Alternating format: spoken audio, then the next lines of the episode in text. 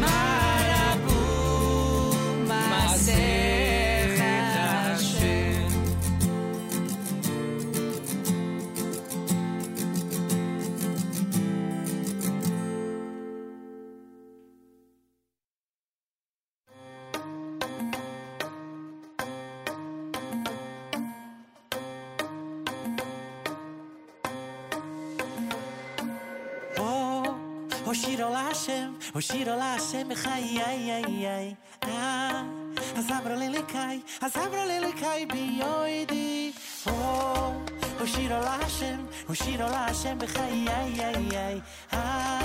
אז אמרו לליקאי, אז אמרו לליקאי ביועדי.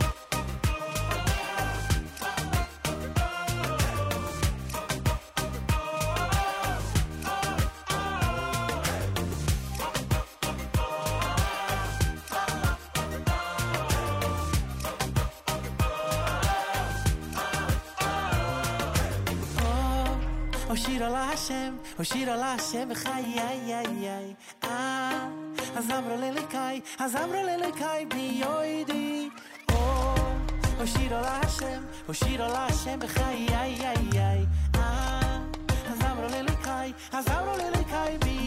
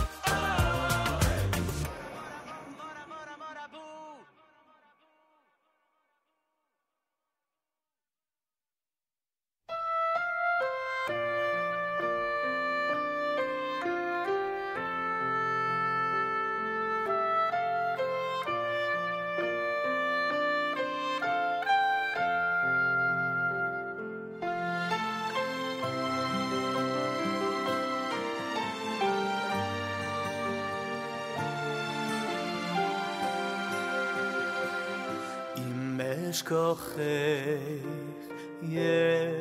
ירושלים תשכח ימיני תדבק לשור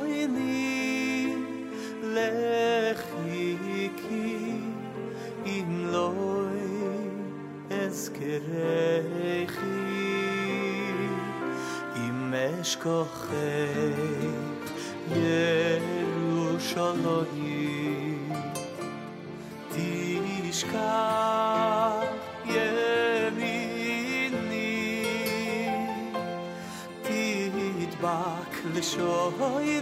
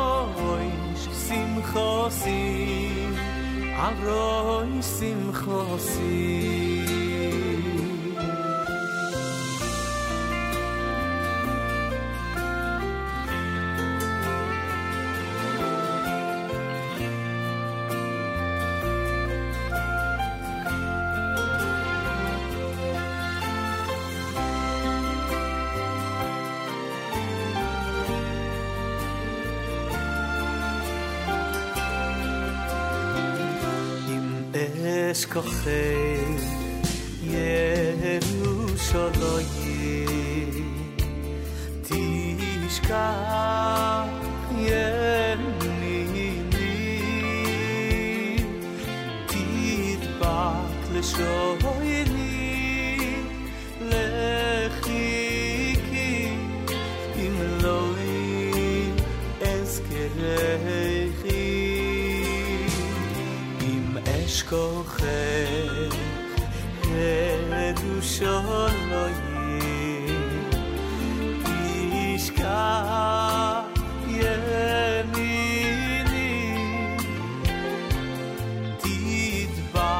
手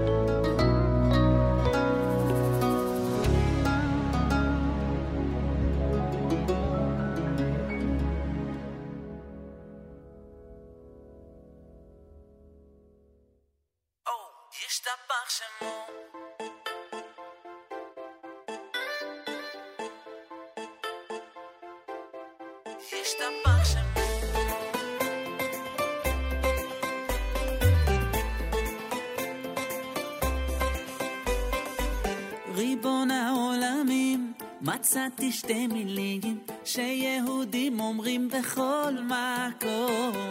על מה שכבר היה, מה שעוד לא קרה לא משנה כי זה תמיד יהיה נכון. מודים אנחנו לא בכל יום.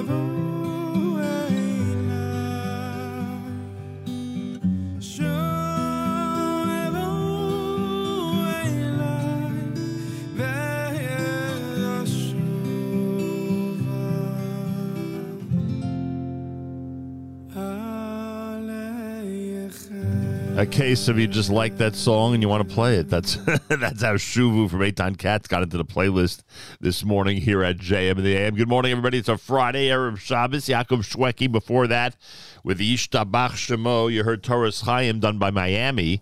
Uh, Shlomi Gertner's Shabbos, V'hu Yashmienu from Yehuda Green.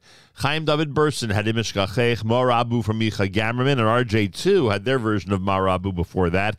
And of course, Regesh Modani opening things up. And we say good morning. Welcome to a Friday on this October the 21st, day number 26 in the month of Tishrei, the year 5783, brand new year of uh, Tufshin Pei Gimel. Uh, candle lighting time at 546 in New York. 546 in New York. Make sure you know when things uh, start where you are on this Erev Shabbos Parshas Bereishis. Could you imagine? We start from the beginning. Erev Shabbos Parshas Bereishis with a big mazel tov to those who were uh, Chassan Torah and Chassan Bereishis this past, uh, well, this past Tuesday in the diaspora, this past Monday in Israel. Again, we bench Rosh Chodesh uh, Mar Cheshvan. We uh, uh, Rosh Chodesh Mar Cheshvan will be Tuesday and Wednesday.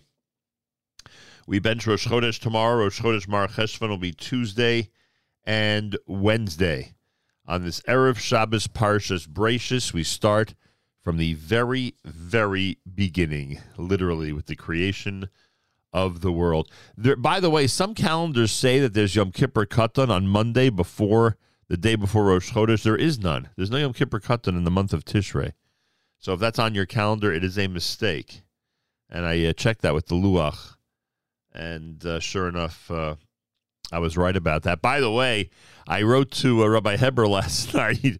One of our listeners pointed out that um, uh, after I uh, made the observation, or actually I, I, I told Rabbi Heber about Gavriel Siegel's observation that Chol Hamoed Sukkot Shabbos Chol Hamoed Sukkot has to be the second longest benching after the Shabbos Chanukah Rosh Chodesh. Uh, a listener pointed out why wouldn't uh, why wouldn't any um, why wouldn't any sh- wait what did they say oh now i'm confused why wouldn't any shabbos chol hamoed uh be longer um now i'm con- now i'm confused why did they say that you know what i have to go back to the i have to go back to the email and find it I got to find that email now. It's going to drive me crazy. They made a point that I thought was a really, really good point, and let's see here. All right, I'm going to look for it. but the conversation. Oh, here it is. Okay. Nope, that's not it either. That's not it either. You know what the problem is these days? It's impossible to keep track of how you received a message about something. It could have been through a text. It could have been through WhatsApp. It could have been through email. Uh, it's almost impossible to figure out. Um,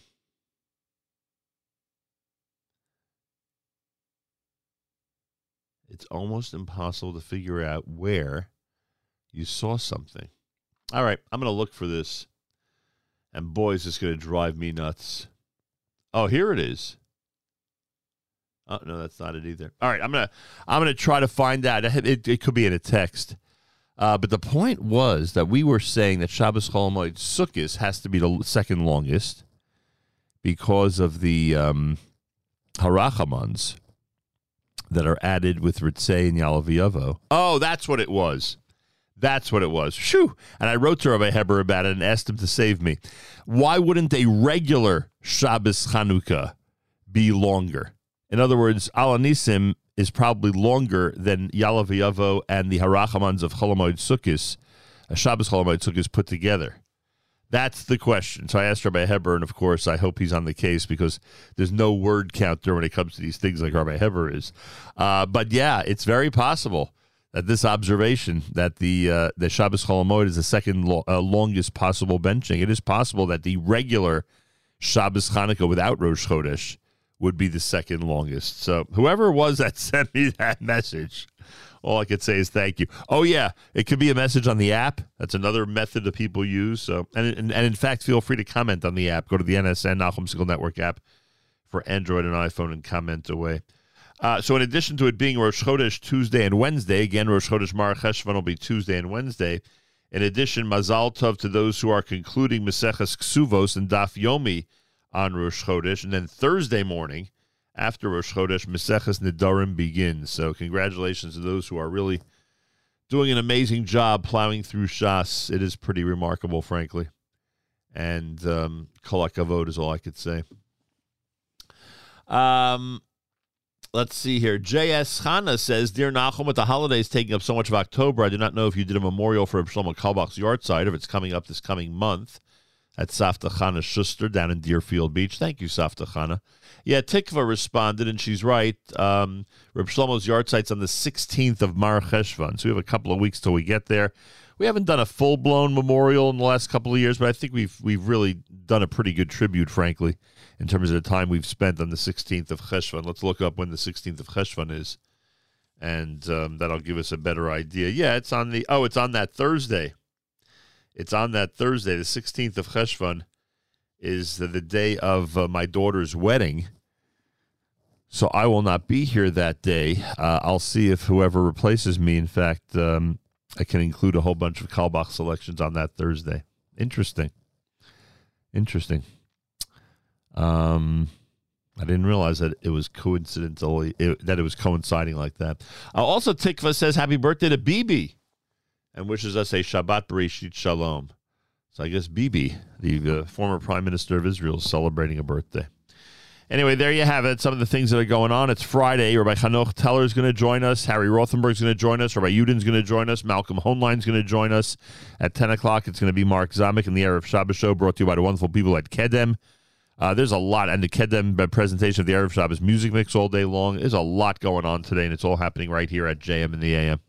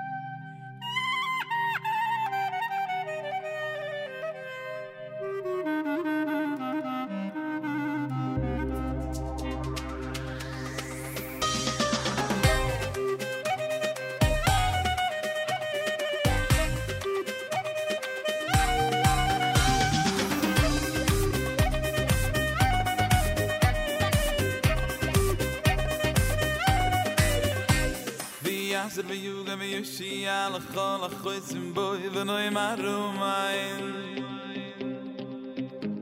vi yazer ve yuge ve yoshi al khol a khoyzim boy ve noy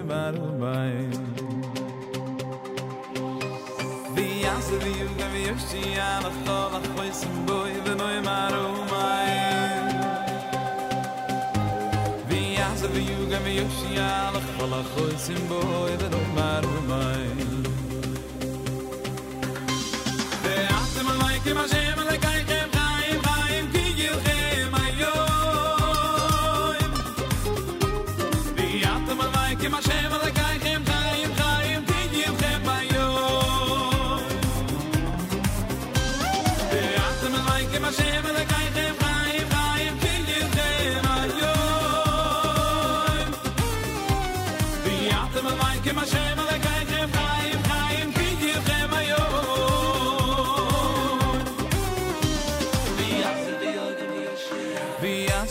gem yoshi al khol a khoyn sim boy ve noy marumay yu gem yoshi al khol a khoyn sim boy ve noy marumay yu gem yoshi al khol a khoyn sim boy ve noy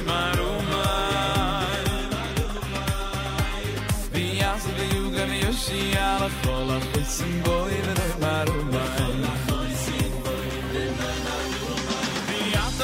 ma mai kem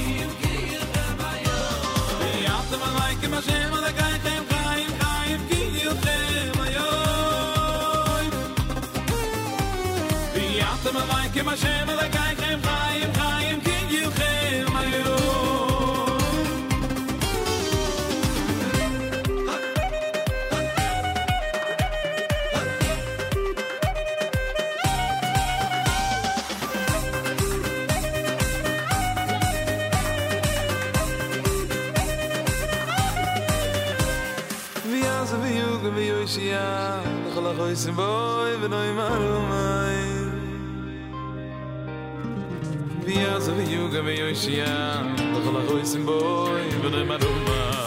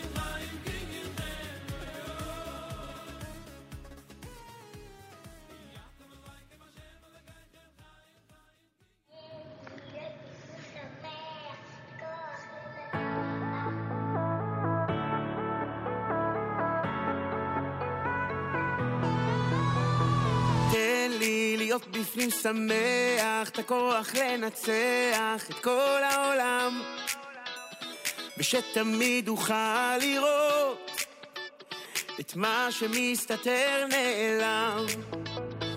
תן לי שמיים שצבועים כחול ואהבה כמו חול על הים, שמה שיש לי יישאר, ושאודה על מה שקיים.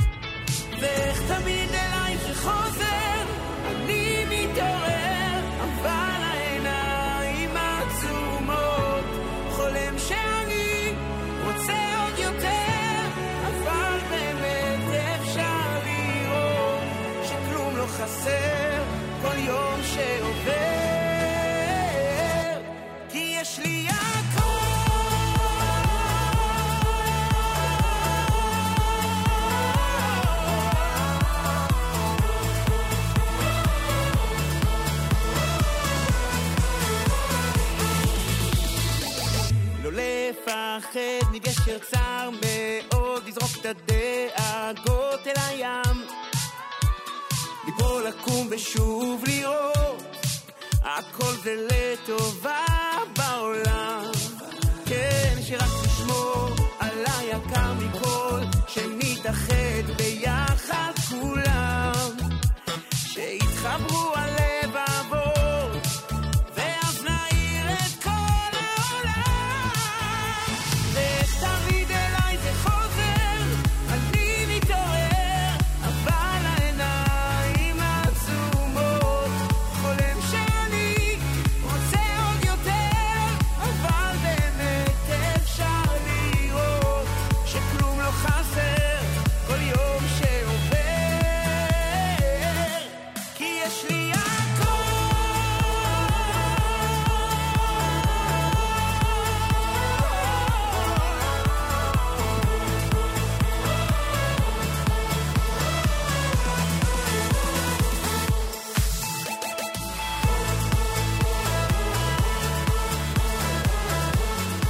JM in the AM with Avi Ilson and Yeshli Akol. You heard Vyazar done by Levi Falkowitz. I'm Iran Dvir and Yossis. Modani, that was uh, David Perlman here at JM in the AM. It is America's one and only Jewish Moments in the Morning radio program, heard on listeners sponsored digital radio. Around the world, the web at NachumSegal.com and the Segal Network, and of course on the beloved NSN app. Hour number two, we'll have Harry Rothenberger by Chanoch Teller, and of course, weekly update with Malcolm Hoenlein. Hour number three, Rabbi Yudin will join us. Talk about Shabbos Parshas Bereishis. Candlelighting in New York, 546, 546. Make sure you know when things start where you are. Galei Tzahal, Israel Army Radio, 2 p.m. newscast for a Friday Erev Shabbos is next. Boker Tov from JAM the AM. תאונות הדרכים, נער בן 17 במצב קשה לאחר שהתהפך עם טרקטורון עליו נהג סמוך לפארק גולדה בדרום הנגב בנסיבות הנחקרות עתה. כתבנו בדרום רמי שני מוסר שצוות מגן דוד אדום העביר אותו למרכז הרפואי סורוקה בבאר שבע. ובהרצליה נפצע בינוני ילד בן שבע, הולך רגל, שנפגע מרכב ברחוב האשל בעיר. כתבתנו אנה פינס מוסרת שהוא פונה על ידי צוותי מד"א לבית החולים איכילוב. יומיים אחרי תקיפת מפקד גדוד צנחנים בידי מתנחלים בחווארה, העצור הראשון בפרשה שוחרר למעצר בית. מדווח כתבנו שחר גליק. העצור, חייל צה"ל בעצמו, שוחרר למעצר בית לאחר יותר מיממה שהיה במעצר. השופט סירב לבקשת המשטרה להאריך את מעצרו בחמישה ימים נוספים, אך קבע שיש חשד סביר שהוא אכן השתתף באירוע האלים בלילה שבין רביעי לחמישי והיכה חיילים בכפר חווארה. מלבדו ישנם עוד שני עצורים בפרשה שיובאו בהמשך היום לדיון בהארכת מעצר. נשיא אוקראינה זלנסקי הזהיר כי רוסיה מתכננת להחריב סכר מרכזי באזור חרסון. עם הפרטים כתבת חדשות החוץ שחר קנוטובסקי. זלנסקי סיפר שדיווח אתמול לבאי ישיבת המועצה האירופית כי רוסיה מתכננת מתקפה להשמדת סכר כחובקה הסמוך למחוז חרסון. זלנסקי הסביר כי הריסת הסכר עלולה לפגוע באספקת המים לצפון קרים וקרא מתקפה כזאת תהיה כמו שימוש בנשק להשמדה המונית, העולם צריך לנקוט צעדי מניעה. בתוך כך משרד החוץ של איראן קרא היום לאזרחי הרפובליקה האסלאמית להימנע מביקור באוקראינה, זאת לאחר שארצות הברית פרסמה הערכות לפיהן אנשי צבא איראנים הוצבו בקרים על מנת לסייע לרוסיה בשיגור המל"טים. ובתוך כך ישראל העבירה בימים האחרונים יותר ממיליון מנות מים ומנות מזון עם רכיב חימום עצמי למחוזות שונים בחלקה המזרחי של אוקראינה. כתבנו המדיני יניר קוזין מוסר שמיליון המנות הן חלק מהמשך הסיוע ההומניטרי של ישראל לאוקראינה. המשטרה מבקשת את עזרת הציבור באיתור קטין העונה לשם דוד צעידי, תושב בן ש... בית שמש, בן 11, שעזב אתמול את הפנימייה ביישוב פרדס חנה, שם הוא אמור לשהות, ומאז אבדו עקבותיו. ככל הנראה שהה הלילה באזור מרכז העיר ירושלים. מבנה גופו רזה, שערו חום, עיניו חומות, ככל הידוע לבש חולצה לבנה ומכנס לבן. כל היודע דבר על מקום הימצאו מתבקש לדווח למוקד 100 של המשטרה. מזג האוויר מעונן חלקית, בשעות הקרובות עדיין ייתכן גשם מקומי בדרום ובמזרח וקיים חשש קל משיטפונות. מחר עד הצהריים ייתכן גשם מקומי קל במישור החוף. ולסיום, נטפליקס הוסיפה לקידום העונה החדשה של הסדרה הכתר, כיתוב המבהיר כי מדובר בדרמה בדיונית. צעד זה מגיע לאחר ביקורת חריפה נגד הסדרה שעד היום שווקה ללא הסתייגות ביחס לאמיתות ההתרחשויות. כתבת התרבות מאיה יהלום מציינת שאתמול השחקנית הבריטית ג'ודי דנץ' תקפה את נטפליקס בטענה כי הסדרה לא צודקת באופן אכזרי ופוגעת במוסד בית המלוכה. אלה החדשות.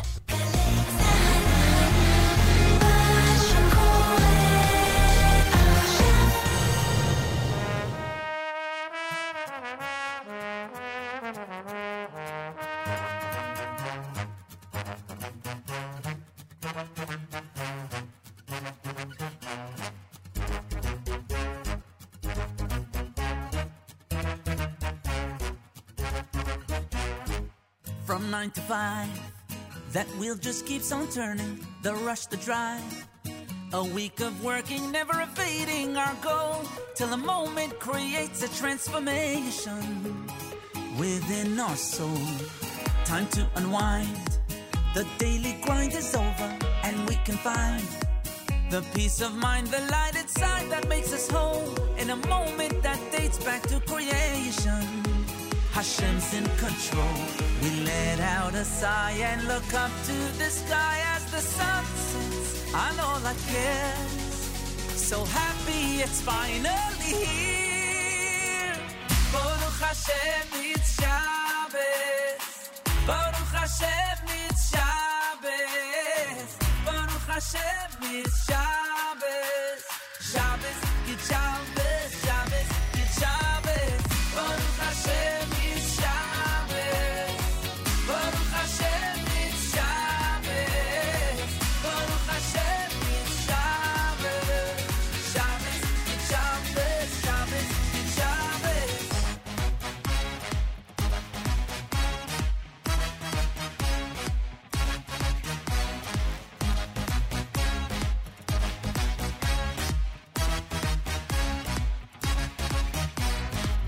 We're signing out of all the wheeling dealing. We're zooming in and getting close to the creator of it all. To the moment that brings us separation. Ben kodesh lecho. Let's turn around and seek the inner meaning that can be found when we step out of our day-to-day routine. It's a moment our souls find elevation. Queen, we let out a sigh and we tell her goodbye and escort her upon her way. It's just six more days till we say. Shabbos, Shabbos. Shabbos, oh, no, yo. Shabbos Kodesh. Oh,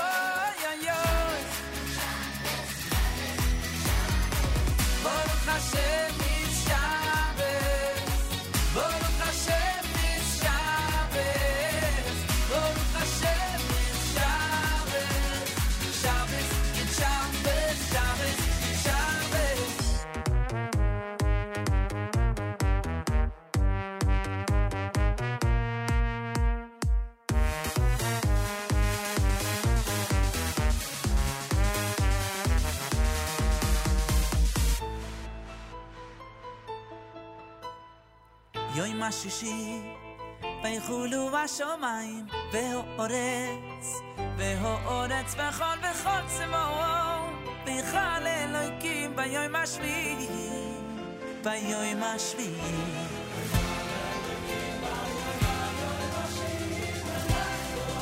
אשר עשו, וישבוס ביום השביעי. ברוך השם,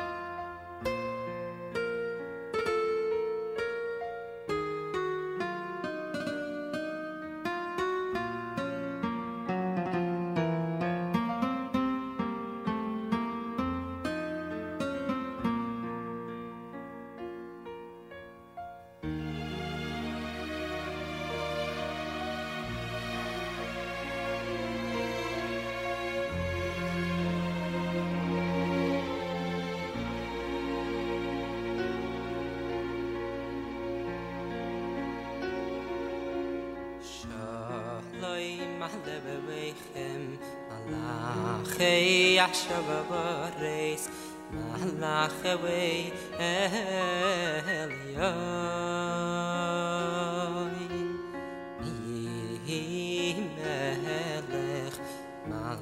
hey anna bavachim hakadish bavavar bakhu shalay malav אַ גיי אַ חַבַּבאַתס אַ לאַך ווען יער לאַבוי מיך גיינבאַבאַנד אַ גיי אַ חַבַּבאַך ווי האָכאַ דויש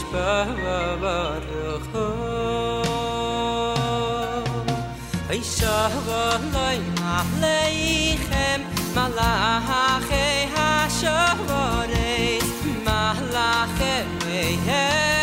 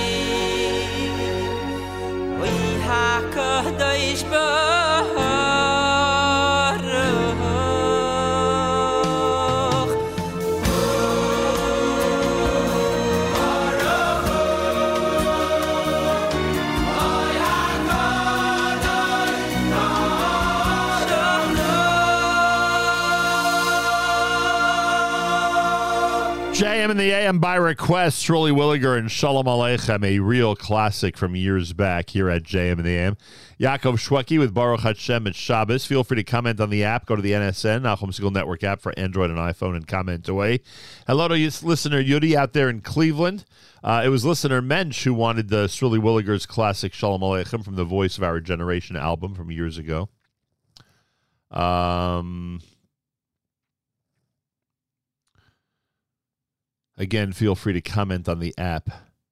Go to the NSN Nachum Segal Network app for Android and iPhone and comment away. Uh, what did I just see here? Oh, there we go. So um, every week we have the opportunity uh, to present some amazing Divrei Torah on this broadcast. We do that with great pride, and uh, we love how the uh, community reacts to the different presentations that we make, and Harry Rothenberg has proven to be a very, very popular um, uh, presenter when it comes to um, Parshas Shavua, the Torah portion of the week. With that in mind, we start a brand new cycle with Parshas Bereishis. Harry Rothenberg on Parshas Bereishis on a Friday morning Erev Shabbos at JM in the AM.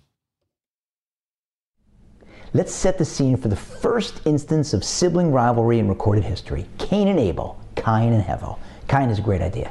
God is wonderful. I'm going to bring him an offering, a sacrifice. He brings some fruit as an offering to God. Hevel's younger brother, tag along Tony, goes and brings an even nicer sacrifice. We're told that he brings from his firstborn and from the best of his flocks. God shows up and he accepts Hevel's sacrifice and ignores Cain and his sacrifice. And Cain, not surprisingly, is in a rage. His younger brother stole his idea, showed him up, embarrassed him, but now God appears and gives Cain the best pep talk ever. He says to him, Cain, if you improve, you'll be forgiven. What does he mean? Just go back into the orchard, bring me the best fruits, the one you were saving to sell to Tropicana, and I'll accept them, and we're good. And then God continues. However, sin crouches at the door. It's desirous for you. What does he mean? He means, I know how tough it's going to be. When you go back to the orchard to do the do over, your brother may be smirking at you. And then God finishes the pep talk and he says, But you can overcome it. He's telling Cain, You can do this. I made you. I know how tough it's going to be, but you can do this. And unfortunately, the pep talk doesn't work. Next passage, Cain goes out and he kills his brother but the pep talk is still there. God's words are immortalized in the Torah for us. And we know who God's talking about when he says sin crouches at the door. We have different names for him the devil, the Satan in Hebrew, the Satan, the Yetzer Hara, the evil inclination. We may even be able to conjure up a mental image of him red, horns, tail, a pitchfork. We know what the devil looks like. We can almost hear him cackling that sinister laugh whenever we give in to his enticements. Ha ha ha! I got him again! There's only one small problem. That conception of the devil, of the Satan, doesn't exist in Judaism. It's a different religion. God created the Satan. The Satan is his servant. Yes, the Satan tempts us, but he wants us to say no. He doesn't want us to give in. We think that when we give in, he goes back after a successful day, plants his pitchfork in the ground, lights up a cigar, throws down a few martinis to celebrate. It's the exact opposite. He's upset when we give in. His job is to bring out the best of us by tempting us and having us say no, not to bring out the worst in us. One commentator says you have to read the text of God's speech as follows. He's telling Cain, sin crouches at the door. Its desire is for you to overcome it. The Satan doesn't want us to give in. And if only we could remember that when that little satanic voice is whispering to us, do it, something you know you shouldn't do. Don't do that, something you know you should do. You just wait, cock your ear and listen. Wait, what's that faint sound I hear? Wait, what? What else are you whispering to me? Don't give in. You don't want me to listen? He doesn't want us to listen. And you want to know if you can pass his test? There's only one way to tell. If you're having a test, you can pass it. Because God, through his servant, the Satan, does not give people tests that they can't handle. We can overcome him. He wants us to overcome him. JM in the AM. My thanks, of course, to Harry Rothenberg. As usual, a uh, brilliant presentation uh, regarding the Torah portion of the week. Friday morning, Erev Shabbos. Thanks for joining us, everybody. Well, uh, Rabbi Hanoch Teller is with us live via telephone. The uh, great lecturer and storyteller and uh, presenter uh, has informed us that uh, tomorrow night, Saturday night, Motzei Shabbos Breishis, starting at 9 p.m. at the Young Israel of Lawrence Cedarhurst, there is a, a special event entitled Guide for the Vexed. If you're struggling how to navigate shidduchim, if you're dating, about to start dating, or if you're the parent of one who's involved in dating, it's an absolute must attend event. Tomorrow night, October the 22nd, 9 p.m., with Rabbi Aryeh Leibowitz, Rabbi Eitan Feiner, Rabbi Hanoch Teller at the Young Israel of Lawrence Cedarhurst, 8 Spruce Street in Cedarhurst, New York. Rabbi Hanoch Teller, a pleasure to welcome you back to JM in the AM. Thank you. Of course, it's always mutual. And a good yard to And- you. Uh, and tell us why tomorrow night is such an important event. Th- This is criminal levels of understatement. Uh, people are involved in shidduchim. People are just about to start. And you want to make an informed decision, certainly about the most important decision of your lifetime. Uh, I find that I'm involved in this for, for decades already. Uh, clearly, for the guy who's dated 40 girls or the girl who's dated 30 guys or whatever it may be, the solution is not number 41 or number 31. The answer, the solution is having the proper education and direction. And that's what these great rabbis are going to be offering on Motzi Shabbos. It's not a panel discussion. and It's also not a mixer. It's just an evening of shiurim, giving advice. Rabbi Feiner will be dipping into the hundreds of people he's given counsel to. Rabbi Leibowitz, as everyone knows, has always has wise ideas and very important tips. And at the end, we'll be featuring a film which we produced about three issues that I think if singles would see it, it would help them lose their status. Important things to develop and cultivate. So once someone's gone through the 40 or 30 as you describe, I mean, is a different strategy needed? Is a different mindset needed? What is it that has to change or be adjusted? Well, there's certain things, aside from obviously uh, what's important, what's not important, which I'll leave to the rabbis to, to discuss. It's also very important that when one gets ready for Shidduchim, part of the tips in getting ready is knowing how to get along with people, how to work out a situation, a commitment to work out a difficulty, uh, being communicative, being able to make a decision. And people, if they would have these thoughts in advance, and it's harder when you, you know, you get set in your ways to always change. We all know that from every aspect of life. But here also, it's going to work to our disadvantage. Therefore, even if someone is mid-course or someone who has yet not yet begun, the advice that will be dispensed will be critical, a game changer, in how how to go about this challenging or how to navigate this this episode. Do you think that this is uh, any different than it used to be? Meaning, uh, is the shidduch situation and the dating scene just as complicated today as it was, I don't know, 30, 40 years ago? Are things just different because circumstances are different? Has this always been a very difficult area of Jewish life? Uh, I'm not sure about that. I, I think it's. I think the difficulty is for people themselves who don't have the right. It's not a question of the times. I think there are certain people that either they lack from their home or lack from their education, or they don't. They themselves don't have the right priorities, and they make mistakes. Uh, and these are mistakes that are rectifiable and correctable if people would just sit them down, and explain to them what has to be done. As a rule, uh, people don't own this. People assume it's just going to happen. They're popular people. They'll go into shidduchim. It'll just happen like that. And it goes on, you know, it's almost like going in orbit again and again and again and again without direction. It's just like everyone knows, you know, like uh, Blue Eyes has this song. And people, your audience probably doesn't even know. Frank Sinatra has a song, and I did it my way. It, it doesn't work. You want to be a doctor and you don't go to medical school, you can't do it your way. You're, you're going to be in a lot of trouble. You want to be a lawyer, and you're subpoenaed to court, and you don't hire a lawyer to do it your way. It doesn't work. Your car is stuck and you don't know how to, anything about mechanics. I don't know the difference in a carburetor and a respirator. So there are times you have to go to people to give you good counsel, and that's precisely to get Rabbi Aryeh Leibowitz, who everyone wishes to hear what he has to say for good reason. But Yeah. Feiner with so much experience, and unhumbly, I'm also a bit knowledgeable about this, and that's what we put into the film, which you know, it's just harnessing a medium that will be able to convey to people in a way things that have to be clear to someone who's in the process of dating. Uh, Rabbi Hanoch Teller is with us live via telephone. Have you seen success? This can't be the first time that you're pursuing trying to get uh, uh, those who are involved or the parents who are involved in shidduchim uh, to make adjustments, to increase communication, to do things possibly a little differently, to give them advice. Have you seen this type of direction that you've given actually work? That's a good question. So the fact of the matter is, I'm a, teeny rebbe in a, I don't mean topographically, but I have a small role in Shivat Kotel. And the Shiva offers boys in Shana Bet uh, uh, we, for over the course of Thursday nights for about five or six weeks. We give them hadracha by different by different rebbeim, and guys are coming back years later how helpful it was for them. Other than that, I mean, this may happen to other yeshivas. I don't know if it does, but it may happen. But other than that, I'm not aware of this thing ever happening before. Wow. And it occurred to me because I'm sort of picking up the pieces. People come to me years later, they're dating and dating and dating, and I'm aware of the fact that what's happening here is that there's a lack of uh, priorities and direction. And had they only had this fine tuned, which is what shidduchim is, it's really fine tuning. Had this only happened, uh, they could have been spared a lot of hardship and been married so much earlier. Tomorrow night, everybody, here's the opportunity to uh, take advantage of the gathering of, of some great advisors, some wonderful rabbis. It's called Guide for the Vexed. If you're struggling how to navigate the shidduchim scene, if you're dating, about to start dating, if you're the parent of one who's involved in the shidduch scene, it's a must-attend event. Tomorrow night, 9 p.m., Rabbi Aryeh Leibowitz, Rabbi Eitan Feiner, Rabbi Hanoch Teller with a brief film on the subject, all happening at the Young Israel of Lawrence Cedarhurst uh, which is at 8 Spruce Street in Cedarhurst, New York.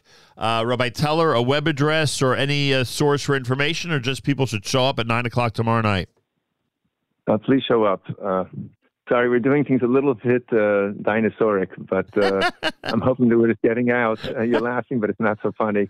okay, I just want to stress the last thing you mentioned. It's certainly for people who are, you know, in dating or people who haven't yet started dating. It's so critically important. But you mentioned the parents. There are parents who themselves did not meet through a shidduch, and they get totally clueless when their children enter this this episode of life. So it's important for parents also. They'll they'll be walk out very very rewarded. I, I dare say whoever comes will be grateful for the rest of their lives. So those who claim that uh, parent parental involvement is not always a good thing, you're saying it can be a positive aspect. Well, uh, yeah, if the parents know what they're doing, then it's very positive. Right. If they don't know what they're doing, then it's detrimental. Understood. Uh, always a pleasure speaking to you. Good luck tomorrow night, and thanks so much for joining us this morning. Thank you very much. Well, bless you. Thank you so much. Rabbi Hanoch Teller, everybody. Tomorrow night, he'll be uh, uh, speaking about the brief film that he has on the subject of Shidduchim. Rabbi Eitan Feiner, Rabbi Aryeh Leibowitz will be presenting at the Young Israel of Lawrence Cedarhurst, 8th Spruce Street in Cedarhurst, New York. Just show up at 9 p.m. It's, it's really as simple as that. Uh, if you're in the Shidduch scene or if you're a, a uh, parent of someone who is, uh, it's an opportunity tomorrow night at the Young Israel of Lawrence Cedarhurst. And please spread the word. I'm sure uh, everybody listening knows people uh, that could benefit from this. So please spread the word. JM in the AM on a Friday morning, Erev Shabbos. Malcolm Hoenlein will be coming up. We'll do our weekly update here at JM in the AM. We'll have that for you uh, coming up here on a uh, Friday, of Shabbos.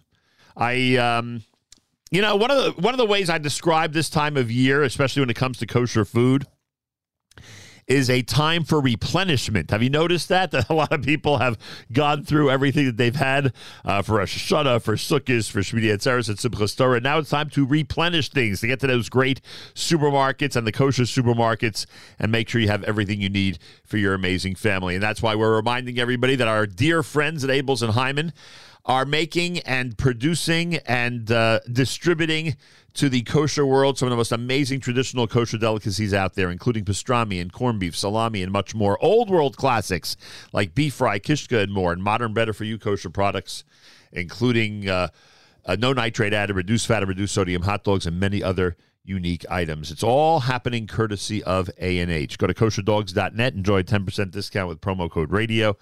Go to your supermarkets and enjoy the incredible A&H displays that are on display in so many of the great kosher supermarkets and enjoy A&H today. You'll be glad you did. More coming up. It is a Friday morning Erev Shabbos, and you're listening to JM in the AM.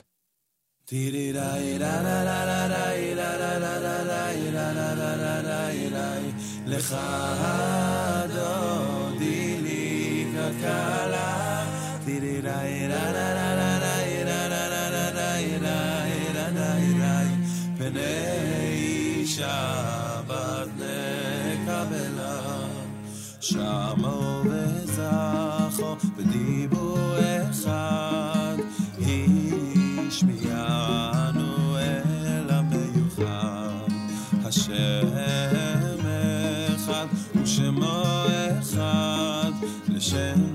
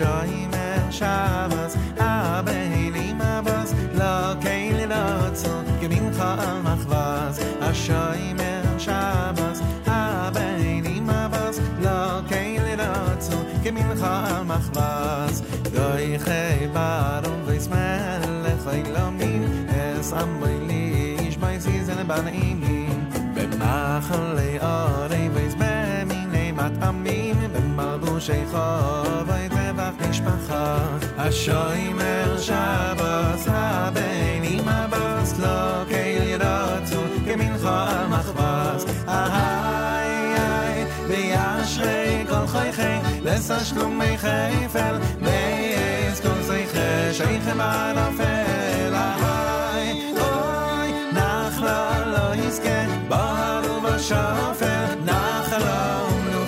שמש לא חער, השוימר שבוס, שאַבאַז, אַ לא קיין ליט אונט, מחבס. השוימר שבוס, האַר, מאַך לא קיין ליט אונט, מחבס.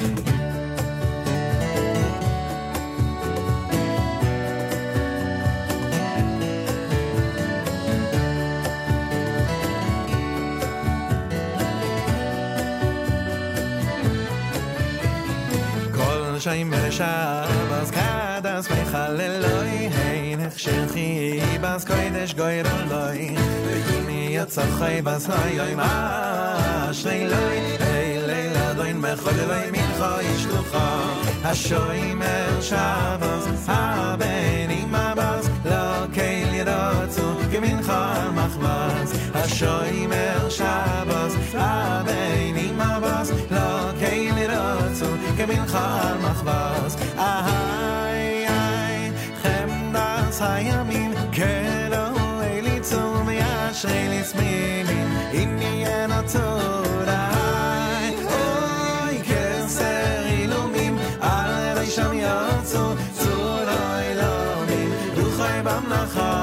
במלאכה השוימר שבוס הבנים הבוס לא כן ירוצו כמנחה על מחבוס השוימר שבוס הבנים הבוס לא כן ירוצו כמנחה על מחבוס החורס יורים השבוס לקודשוי קרנוי כי גובני זר על ראשוי על כן ייתן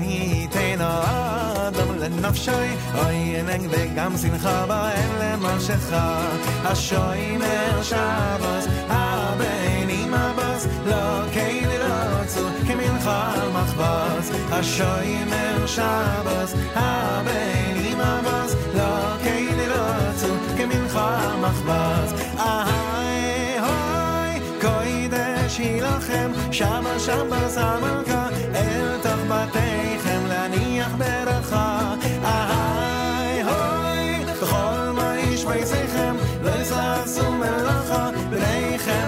מעשה חן, וגם שפחה, השוימר שבס, הבנים אבס, לא כאילו רצו, כמנחה המחבס, השוימר שבס, הבנים אבס, לא כאילו רצו, כמנחה המחבס.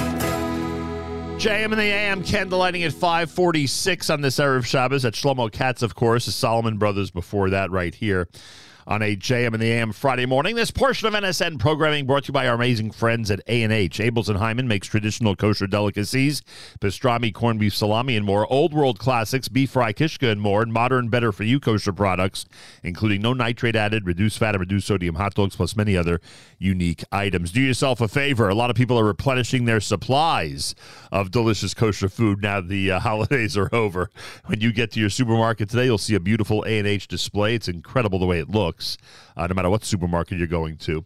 Uh, load up at all these great items and make sure your family has what they need and what they love. Uh, visit the website at kosherdogs.net and try A&H today at the website, by the way, a 10% discount with promo code radio. Try A&H today. You'll be glad you did. And a special greeting to all of our friends at Abeles and Heymann who are great supporters of our work here at the Nachum Segal Network. More coming up. It's a Friday morning, Erev Shabbos, weekly update, and more on a Friday uh, if you keep it here at JMAM. A little bit more from uh, Shlomo Katz and his recent Shabbos selections at JM in the AM.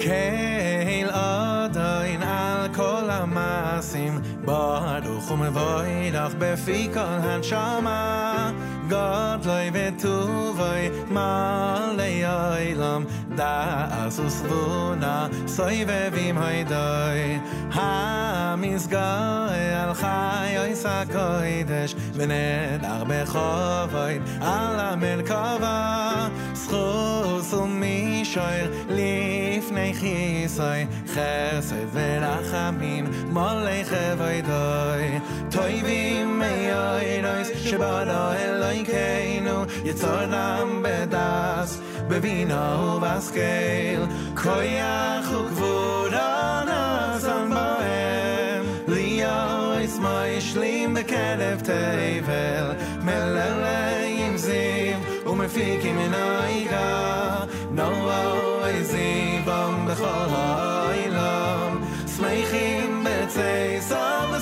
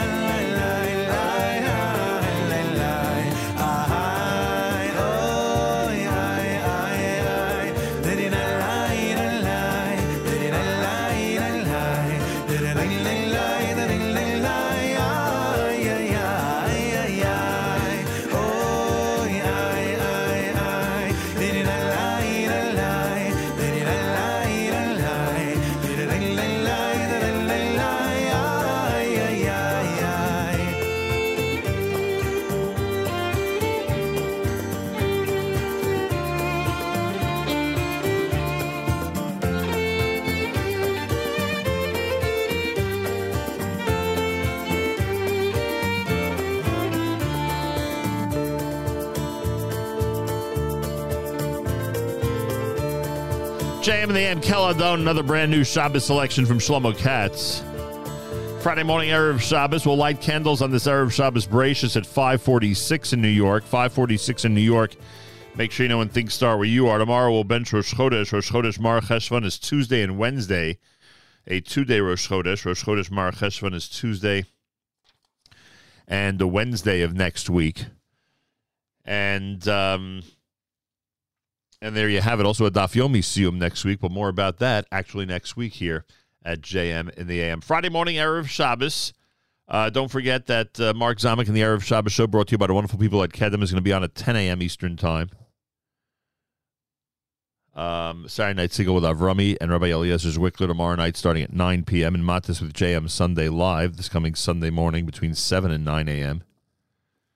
As the incredible programming continues here at the Nachum Segal Network in our brand new season. Uh, I want to thank our friends at JewishWorldReview.com. JewishWorldReview.com has thousands of articles that you could print out before Shabbos about Israel and the Jewish world to become even more educated about this amazing world of ours. Go to Jewish World Review. You'll enjoy their uh, their role as a resource of a lot of great material. Um, go there and enjoy. Malcolm Hoenlein is vice chairman of the Conference of Presidents of Major American Jewish Organizations with us Fridays at 7:40 a.m. Eastern Time for the weekly update here at JM in the AM. Mr. Hoenlein, welcome back to JM in the AM. Well, thank you. It's been a long time, but uh, I hope everybody had wonderful Yom Tovim, and those who were in Israel certainly did, and those who were here, I hope did. Um, so it's good to get back and now to face a very hectic, active, and challenging winter. Oh, that's uh, an understatement. Well, you were just in Israel. Um, I know that you know you you left, relatively speaking, um, you know, right after the Chag, within a day or two. So I don't know if you were able to enjoy or experience any of the any of the energy that might already exist leading up to the November first election. Uh, were you, in fact, uh, uh, able to feel a change in atmosphere immediately after the holiday as Israel gets into election mode? Well, because I kept the second day, I did uh, get to see some of the initial launches uh, uh, immediately after Yantiv, and because people were so constrained, meaning the candidates and the parties, because of Chagim. So since Rosh Hashanah through Sukkot, there was almost n- uh, no uh, public campaigning. Uh, there are signs, there are other things up, and and of course the slew of statements that have that continue to flow. But the really intense period is going to be two weeks, and you're the media is being bombarded, the people are being bombarded, and the uh, intensity will increase, I think, up until the last minute, especially because it's so close and there's no definitive um, uh, winner right now, meaning a block of 61. And the so we'll be fighting over very small numbers and differences, and every party will say that they're the ones who will make the block 61 on the left or, or on the right. And the the um, and the issues right now are obviously very serious as well. I did meet with a lot of the political leaders during my stay in Israel, so. But I, I have to say honestly that we're not campaigning. They were talking seriously about uh, the issues, things I'm involved with, and that uh, the issues that, uh, as they see it, certainly Iran remains a primary issue, and of course the Lebanese oil deal was uh, the Lebanese deal was um, uh, a primary issue uh, of concern, but ranging from everything from Chinese involvement to to economic crisis that Israel, as well as every other country, faces. Although Israel has it under better control even than here. It's a um, it, it's to the detriment, wouldn't you say, of Israel and especially the Israelis that don't enjoy all these uh, repeat elections um, that there is no, uh, at least, uh, a path to a coalition at the moment. And I say it like that because e- even during the elections, when it, there ended up being no coalition where the numbers didn't exist, the polls beforehand sort of suggested there was a path to form some type of government, some type of majority. Now, even the polls, you know, a couple of weeks in advance of the election, not even a couple of weeks, it's 10 days, but in advance of the election, c- can't find a way for anybody to form a coalition. That's got to be depressing for some people. Yeah, but people, I think, are very skeptical about the polling, about the uh, trends. There is concern, like here, like for instance, about security issues and economic issues, and nobody has simple answers for for those things. There were uh, the, the the very heated debate about the Lebanese deal, but most people don't know the details and don't you know, just listen to the headlines that say it's a bad deal or selling it as a good deal the uh, I think it's really the day to day bread and butter issues, like I think will will impact how people vote here, uh, and the I think that the turnout may be higher than people than the skeptics thought because people are just tired of the elections, and that is true, and they they tired of the system that produces an election after a year and after uh, on average every two plus years, the, the average is going down, not up and the, um, the I, I think also that the, the people are looking at it in a long term way. Life in Israel is good, but inflation is taking a heavy price. Real estate, other things going up. Food certainly going up sharply. Uh, the government taking measures, but doesn't really uh, impact directly at people. So the the the um, the number of families that are economically that are financially strapped in Israel must be going up like crazy. It has gone up very significantly, and uh, the numbers are always very uh, depressing because it, it, shouldn't be, um, and especially the number of children who are living under the poverty level. But the, the government there are, and there are a lot of organizations that try to address it and to to improve the situation. But again, you know, people will vote, and there, there are very strong ideological uh, tendencies. I think it's less the case this time. Uh, people are looking at how will they achieve stability and who will be able really to make a dent in the right. in the concerns about you know you had 34 incidents I think in September alone shooting incidents and we've seen the activation of the Lions Den uh, militia and the army has done a great job in trying to counter it but the um, uh, you know Palestinian security forces are not helping to prevent they, they have no um, real motivation and I think that they're not being paid and they or being paid uh, only half of their salary. And the the um, militia, which is made up of Tanzim and Hamas and former Islamic Jihad and, and Fatah people, and the and their their fathers are in the PA as security services, and their kids are in the Lions Den, and clearly are getting money from Hamas, Islamic Jihad, maybe Iran, and others directly or indirectly. Uh, so the security situation is uh, always as uh, right, uh, and, and, our primary concern. And if security is going to be the number one or close to the number one issue in this upcoming elections, let's go a couple through a couple of these things that you just mentioned and alluded to. The, the first thing was the uh, in terms of the agreement with Lebanon. I mean, if it is going to, in fact, cool things between Hezbollah and Israel, there's less of a chance of an engagement of of you know of, of Hezbollah attacking Israel, uh, uh, uh, uh ensuing with some rocket fire on Israel, etc. That I would have to assume that most people, if not all, are happy with the agreement. Would that be the case? I think most people don't really understand the agreement it is complicated when you look at the maritime uh, borders that are being established. There are those who will argue that this was a capitulation to Hezbollah and to under Hezbollah pressure, and Hezbollah will take credit for it. Um, the other side argues that that is is not the case. That Israel didn't yield territory, uh, as the others claim. They yielded uh, water territory uh, which has implications, but it, it, they say it doesn't impact their security operations. It's an economic uh, boundary. But in fact, the line that's being drawn is closer to the, what the Lebanese demanded than to what Israel had initially uh, requested.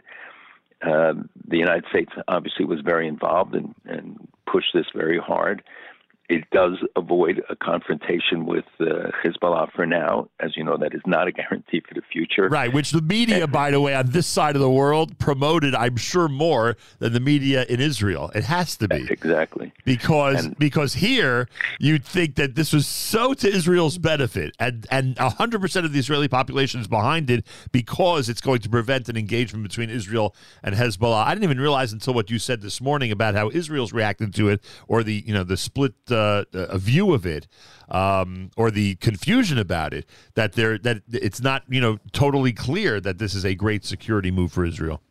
So I, I would define define people here or there who are not directly involved who know the details because many of the details were not revealed and they're selling it in on the principles uh, which enables Israel to start producing at Karish, but Israel could do that anyway. That is clearly completely within Israeli territory and the um, uh, it'll be a long time till Lebanon really benefits from this.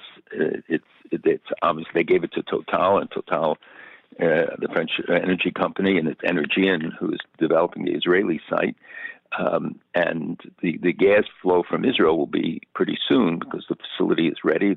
It, it, the Lebanese side is way behind. As you know, the government is is in collapse, and so it could be a long while before they actually see uh, uh, results, and the there are assurances that money will not go to to the Hezbollah, although we know that the money there is fungible and Hezbollah is is in a controlling force. So it's hard to see how they can uh, uphold those assurances. And the second but, piece, I'm sorry. Yeah, but I just wanted to say, I mean, the arguments that are being made when the chief of staff, the military, the Shin Bet, the Mossad, all of them endorsed this uh, this deal, uh, and I'm sure that they, you know, reviewed all the details and concerns. Yeah, I get that. The second piece to the security issues is what you said regarding Yudan Shomron and other areas, not just Yudan Shomron. We see attacks and uh, and violence in other areas, but in in fact, in Judea and Samaria, uh, it's being uh, painted as the worst violence since 2015. And it, I don't know, it's just a different atmosphere now because usually uh, the world would react, and I'm talking about the Jewish community around the world, uh, would react with uh, with greater concern and sympathy. I don't think it is at the level of what we saw during the Intifada, etc. Maybe you would argue that you know the violence is not nearly as bad as during the Intifadas, but can this worst violence of you know since seven years ago play a major role in the upcoming election? Absolutely, it's going to be uh, a concern. It is a concern today uh, because you have had the violence in various parts. It's not an intifada, uh, Hashem. It's not uh, hasn't got the popular uh, support, but it's much more widespread. You see a lot of knife attacks. It's not only guns. Some people, some people have written that this is how the intifadas began. Well, that, it's true there, but uh, violence uh, uh, is always the beginning of an intifada or any other action. So the question is: this popular uprising of people committed to this, or are they? And the polls show generally that there is support for violence against Israel. And it's because the frustrations they have with their own government, with their own conditions, which are not the making of Israel, but of their of their own leadership and their failures. And they, of course, shift the onus then to, to Israel. And you see Abbas and others uh, joining in that chorus.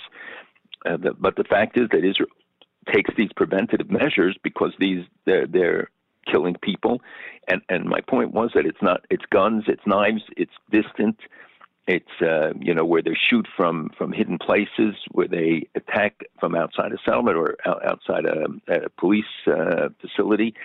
Uh, and not direct confrontation. And then there are the incidents of direct confrontation, so you have to differentiate between the different uh, right. uh, kinds of, of attacks that, that have been taking place.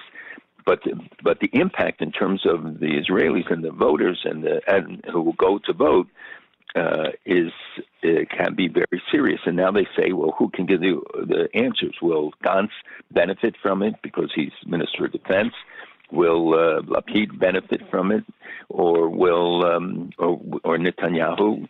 Or Ben Gvir benefit because people want a tougher approach to um, uh, to to the to the violence and and seeing the the um, new developments in terms of of the attacks. Uh, you know, at least twenty members um, are being held of the Lions Den by the, the PA, which wants them to accept jobs with PA security forces and, and to get out of the Lions Den because it's a threat to them as well. And this is, uh, you know, so it's it's a, it's destabilizing on both sides, and and creates a circumstance. Also, the economic conditions where where people the price of, of staples goes up. Uh, Israel has made remarkable efforts to contain inflation. It's running about half of, I think, in the United States and the projection for next year is uh, back to six percent, or this year six percent growth, and then stabilizing at the normal range of 3.5 to 4.5, I think. The um, uh, so the the economy, we still see the investment in the high tech sector. We see the people coming to Israel to invest and to to try to buy companies. We see more from the Abraham Accord countries coming, the expansion of trade, particularly with UAE, but also delegations from, you know, Pakistan and Indonesia and others coming uh, to Israel. So there are positive signs, and the boom, the the um, Nachum, the most amazing thing is to see the boom in construction everywhere. I stood on an apartment in Ramat Beit Shemesh, and which is the fourth sector outside the city that was built. And just from the balcony we were standing on, I could see seven cranes working on buildings, and they're already up to Vav. So that's already the sixth uh, suburb development of of uh, of Ramat Bet Shemesh, and they're talking about much more expansion from that. The prices double every year, or every two years. It's, it's it's a remarkable development, and yet and you see it everywhere in Tel Aviv, in Jerusalem. There isn't a spot that's available that doesn't get built on, and foreigners buy, but also Israelis, and the the um, uh, need for rental housing is just is, is astounding. And I hope that the government will take steps to, to, especially for young people who can't afford to buy, to be able to get residences, or else they, they can look abroad. They can, or go say they'll go abroad for a year or two, and then ends up being much more. Is there any affordable area of Israel? Them. Yeah, as you get further away from the major cities, certainly there are affordable areas and, and beautiful areas in the Galil. Uh, Beersheba is growing immensely, and and it's not cheap, but the the, the suburbs there, the uh, more uh, rural places, are affordable. You have Shavim, you have other places where uh, people can get it, but they want to be able to be within close proximity to jobs which is mostly in the center. Uh, Malcolm Hoenlein with us, Vice Chairman, Conference of Presidents, and this is America's one and only Jewish Moments in the Morning radio program, heard on listeners sponsored digital radio around the world, the web at NachumSegal.com on the Segal Network, and of course on the beloved NSN app. A very astute listener realized that I'm going to be out of town for my uh, future son in law's Ufruf the Friday after the election, so I will, don't worry, folks.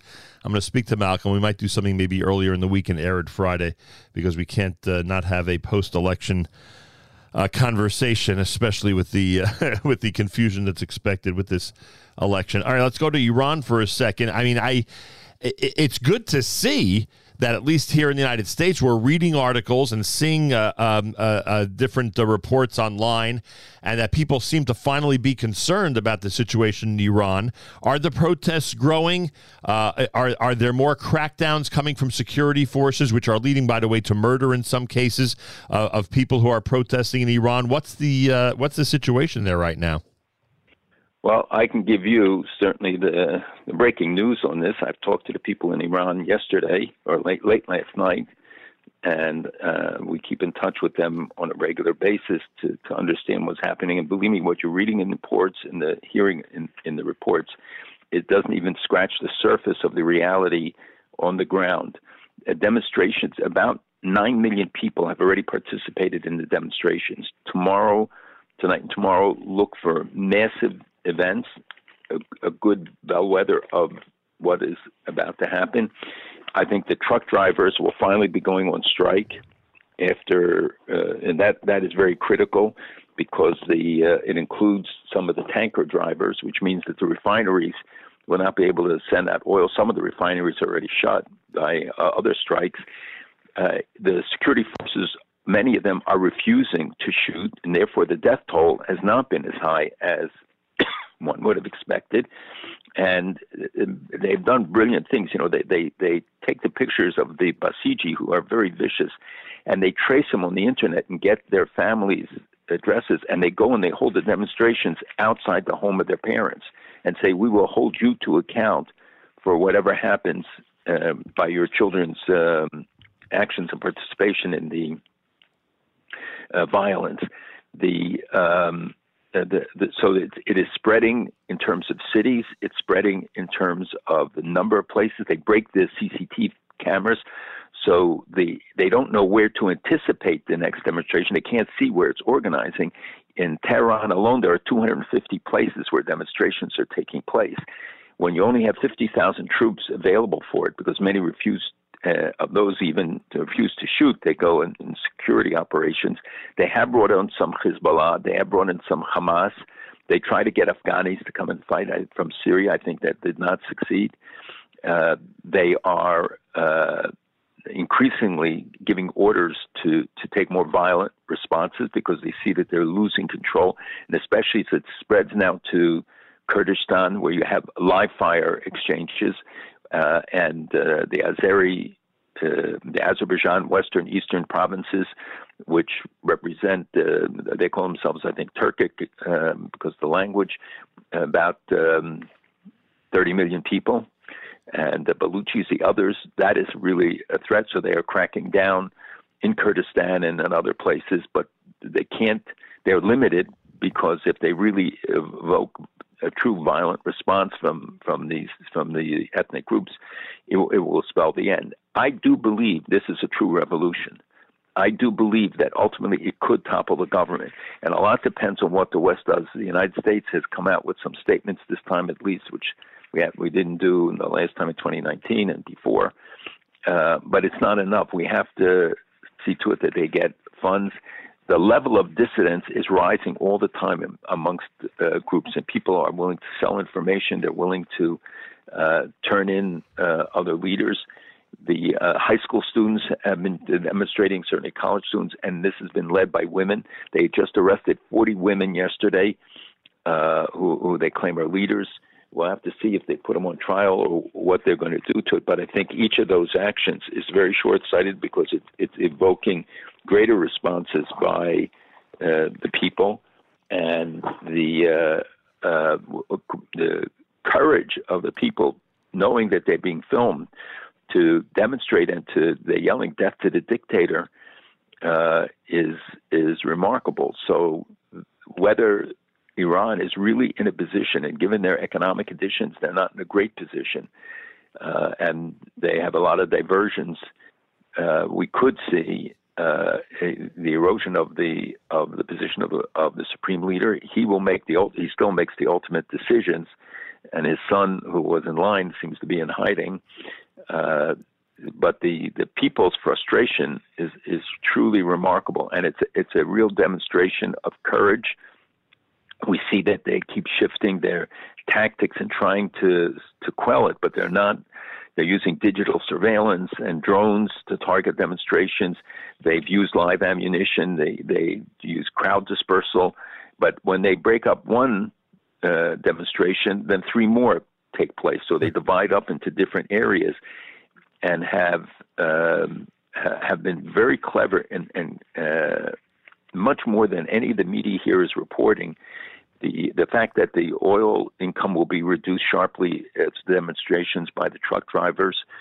Uh, that was really the last big sector, and the oil refineries, which even uh, where a third of the people are on strike, but if they can't take it out of the places, then the oil is not is not for sale, uh, is not going to be brought to the market.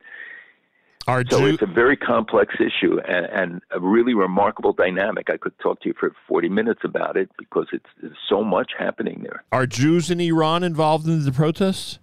No, not that we know of so far. They uh, and they, I mean, I'm I'm sure they're very concerned about it because it's a very very small minority. Uh, they they're an easy target, and so I think um, the wisdom on their part is to stay out and to um, I guess, to protect their their institutions. I know that they did have very quiet. Uh, they had Simchas Torah celebrations, but I think they were not held in, in the traditional uh, uh, places uh, or, or, outside, and uh, I'm sure they were uh, subdued. So in- the 750 Hezbollah that supposedly are coming in. Um, and the others are are very vicious. They they you know they have no restrictions on what they do because they're not worried about the consequences until their pictures start getting posted, and all of a sudden they they see that they could be held to account uh, later on. Uh, so everybody, every part of this uh, has broad implications I'm for the region. I'm trying to get a perspective, though. I mean, the revolution was 42, 43 years ago. I'm trying to get a perspective if this is the the, the most progress a democratic i don't even know if you want to call it a democratic revolution i'm not quite sure you know how to classify it but is this the most attention uh, and the most success so far in all these decades um, uh, that the uh, you know that the let, us call them pro democracy for a moment or anti government forces have had? Has there been any period of time that's been close to this? Um, has there been a period of time frankly where there's been more american support uh, and more support from washington than today well, we don't have enough support from the West, especially Europeans and others, if they would reimpose sanctions, they which they can even under the JCPOA. Um, I mean, they're, they're threatening attacks against Saudi Arabia because there's a Saudi-sponsored TV station that continues to broadcast from London and Washington, and uh, they, you know, they've shut off the internet in a lot of the places. these are things that we can help bypass by making sure that there are um, uh, means to convey messages um, to the people and the people to be able to convey messages out. There are still people who use the phone to do it, which is obviously very, um, very risky. They're threatening Saudi Arabia maybe by a Houthi attack or another attack on Aramco or something else. And that's one of the ways to try to divert attention to say well, it's a foreign war and you know that they engage and escalate the, the situation with uh, uh, Saudi Arabia. Uh, but the um, this is unprecedented. This is different. It's broader. The fact that it's led by women and that women have taken the lead across the country in it, that it, it is spreading, and that people uh, are willing to go out and say death to the dictator, which they did the last time, but this is much more widespread. And um, I think that the the um, the whole dynamic of this is different. I, I, I, spoke to the people at that time in America, said we don't get involved in family disputes. Both Hillary Clinton as Secretary of State and Colin Powell both did it, and uh, it, that you know took away the spirit from this. This time, it's pure, it's domestic driven. It's um, it's very it's very serious, and the diversity of the tax, the sophistication with which some of these demonstration, how they move them around, and how they um, uh, are able to bypass the security forces is very impressive. I would think that I would think that Syria is paying careful attention to the West's reaction to all this, right? Because uh, you're absolutely right. Uh, Syria pays close attention to it um, because their crackdowns so, are very similar to this, frankly. They they are similar because the tactics are, are, are similar. But the uh, right now Syria is has been more pacified. I think uh, the control of the Syrian government has expanded a lot. By the way, he met with Hamas leadership uh, leaders uh, this week, and they talked about a very warm exchange. Uh, I think the uh, you know the Russians are reducing their footprint there. Iran may do the same to withdraw troops to to come to back to Tehran. Good for good for Israel or not, especially on the Russian side as they withdraw their key defense system. Well, it depends who fills the void, and if the the Syrians take over the use of the systems, the air defense systems, which Russia till now controls. I don't believe Russia will do that. I, I know that they removed some of the air defense systems back to Ukraine, uh, at least two that were near uh, Israel's border. Um, but so, the Russians at least, you know, sustained some sort of an order there. Hezbollah will obviously take advantage of any vacuums that, that are that exist. So a stronger Russia, a stronger Russia versus Ukraine equals a weaker Syria versus Israel. I'm not sure you can draw that as an as an exact equation. Uh, a weaker Syria is um, better you know, Israel. It's, it's, hard to define anything that could be weaker than oh. what Syria was. Right. You know, 11 million refugees, hundreds of thousands. I mean, a replaced population, the ethnic cleansing that Iran has done, their presence there is, uh, very significant, and they will fill a void if the Russians. Right. The Russians at least countered the Iranian presence. They didn't want them to be a dominant factor. Russia is still there and and plays an important role, but I don't think that. Uh, I don't think that they um, that their absence is, is something that will have consequences. Also, you have Turkey acting more uh, against the PKK, but they also have to look at what's going on in Iran. Uh, you know, because the domestic situation in Turkey is also unstable.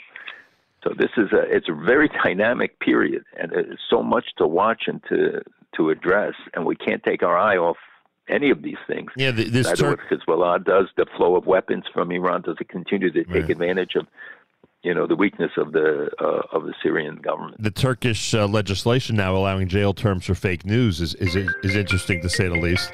Uh, and who knows? What, I agree. And who knows what that's the start of? I, am sorry to do all this quickly, but there's certain things that people are going to kill me if I don't get to, and obviously we only have limited time. Uh, UN Commission of Inquiry on occupied Palestinian territory. Your reaction?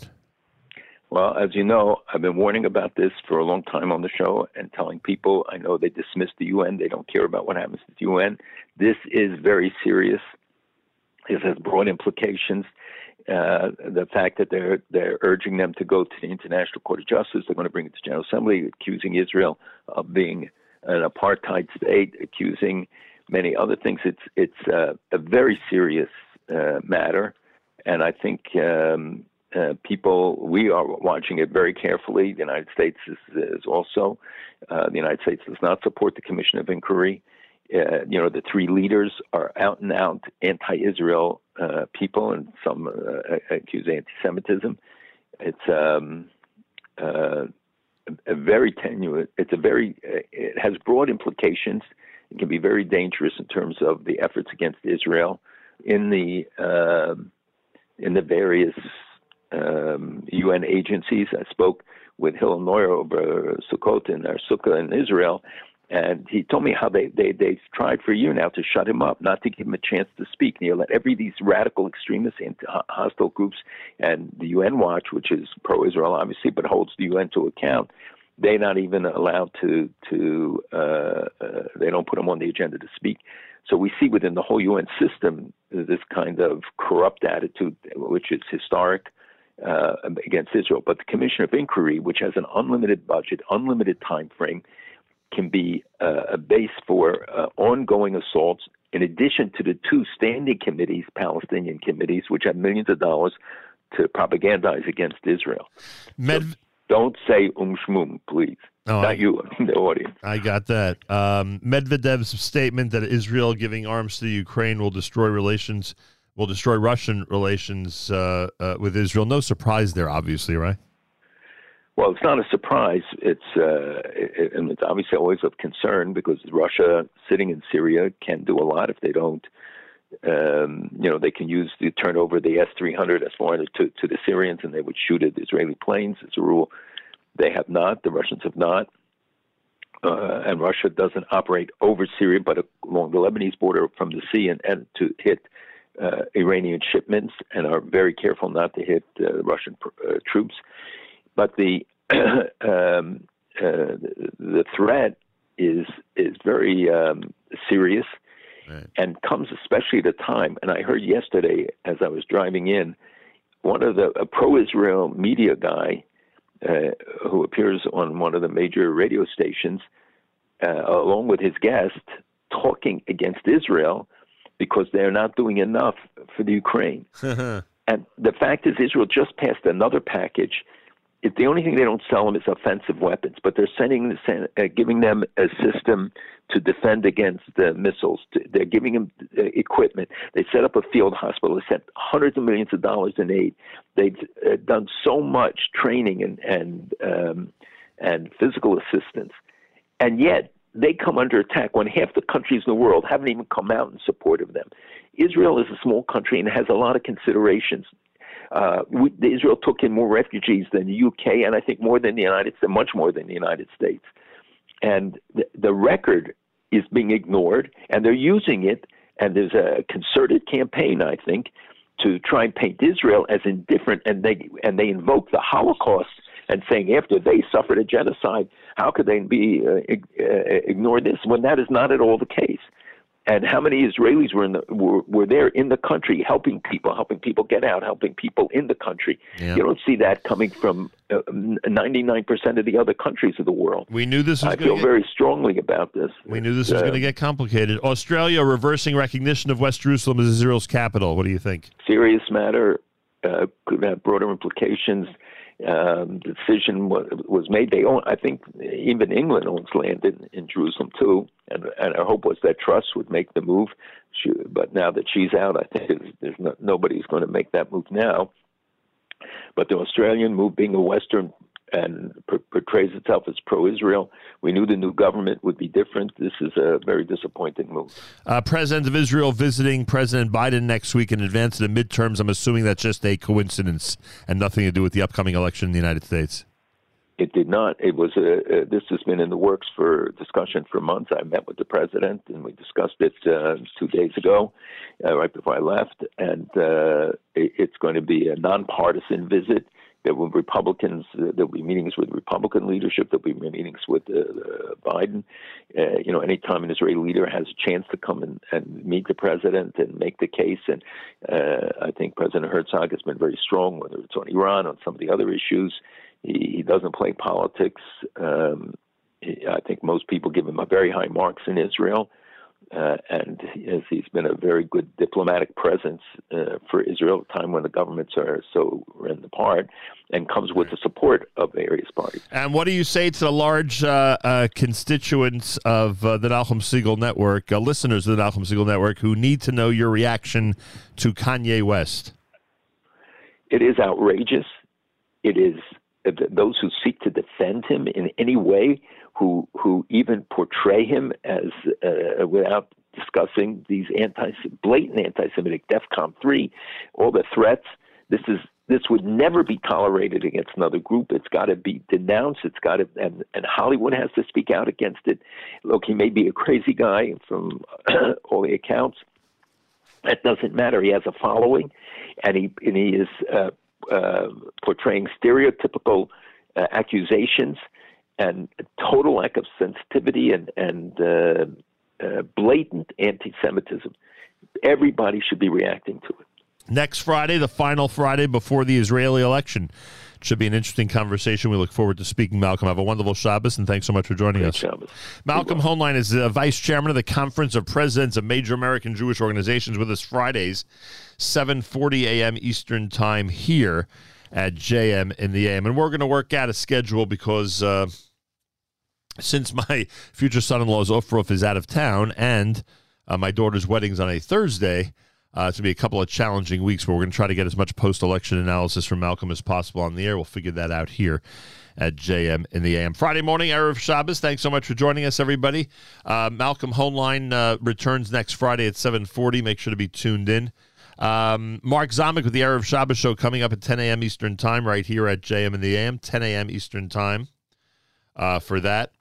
A special shout out to our friends at uh, A&H, Abeles and Heymann. You know uh, that when you go shopping today, which so many people are going to be doing, after all, it is the uh, uh, first Friday after Yuntif, and uh, there are a lot of people that need a lot of delicious kosher products. Check out the display in your supermarket of great A&H products all the delicious pastrami and corned beef, salami, kishka, beef fry, and so many wonderful things. All the varieties of hot dogs, all the uh, all the uh, delicious kosher products that A&H is responsible for. Can't make it to the store? Get to the website, kosherdogs.net, kosherdogs.net, and enjoy a 10% discount with promo code radio. A&H, Abeles and Heymann, an amazing company, a um, great sponsor of ours, and uh, an outfit that makes sure that all of us nationwide have everything we need at all times to feed our family delicious kosher products.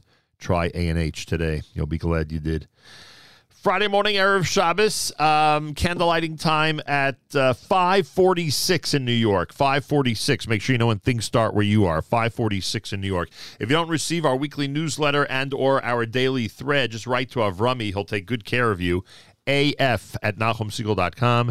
AF at NachumSegal.com. And again, Avrami will take care of everything. Uh, this time each every Friday, every Erev Shabbos, with great pleasure, we present Rabbi Benjamin Yudin, spiritual leader emeritus, Congregation Shomrei Torah in Fair Lawn, New Jersey, to address the entire listening audience concerning the Torah portion of the week. Good morning, Rabbi Yudin. Good morning, Nachum. Good Erev Shabbos, everybody. Wow. Tomorrow we have the privilege of starting again. Bereishis Bara Elokim. According to the Chinuch in Parshas Bereishis, there is one mitzvah, the positive mitzvah of Pru Urvu, the mitzvah of bringing children into this world to populate this world so Hashem can have people in this world for whom, as the Mekubalim tell us, Teva Hatov Lehetiv. What does that mean? The nature of the good one referring to Hashem, is to extend goodness, meaning that the rabbis teach us not only is the Torah telling us that there is a creator, but the Torah is telling us why Hashem created the world. Bereishis, for reishis, and Rashi tells us that the term reishis refers to one, the Torah. The Torah is called reishis, and therefore be reishis. Not only did Hashem look into the Torah and thereby create a world that is going to be best for the people that will be in this world, and the second interpretation of Reishis, according to Rashi, is for Yisrael, for the Jewish people that are called Reishis. So, just as when one buys, be it an appliance or any other kind of electrical or practical um, object, there's going to be a owner's manual, and the owner's manual tells the person how they can get the best usage out of their appliance. Similarly, Hakadosh Baruch Hu, Bereishis, for the Jewish people, did he give a Torah, giving the Jewish people, and indeed we are to be the Or Lagoyim, the light unto the world, showing the people of this world how one can maximize their time in this world and live the best way possible.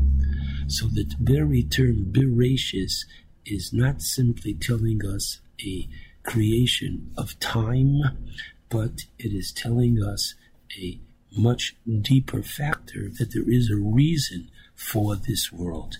That God put people in this world that they should do good in order that He should be able to constantly extend goodness to them. Parshas Bereishis extends for approximately 1,000 years. We have Adam Harishon, who God said to him, Biyom achalcha mimenu, on the day that you eat from the forbidden fruit, you will die.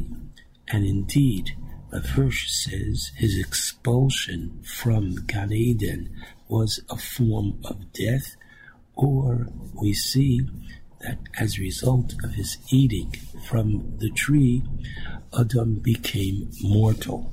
So the parsha basically begins with creation, takes us from Adam to Noah. Adam, according to our rabbis, gives 70 years of his life to David HaMelech. He dies at the age of 930, as we find towards the end of the parsha, and we're brought at the end of the parsha to Noah. I'd like to share with you an interesting medrash which the Be'er Yosef brings.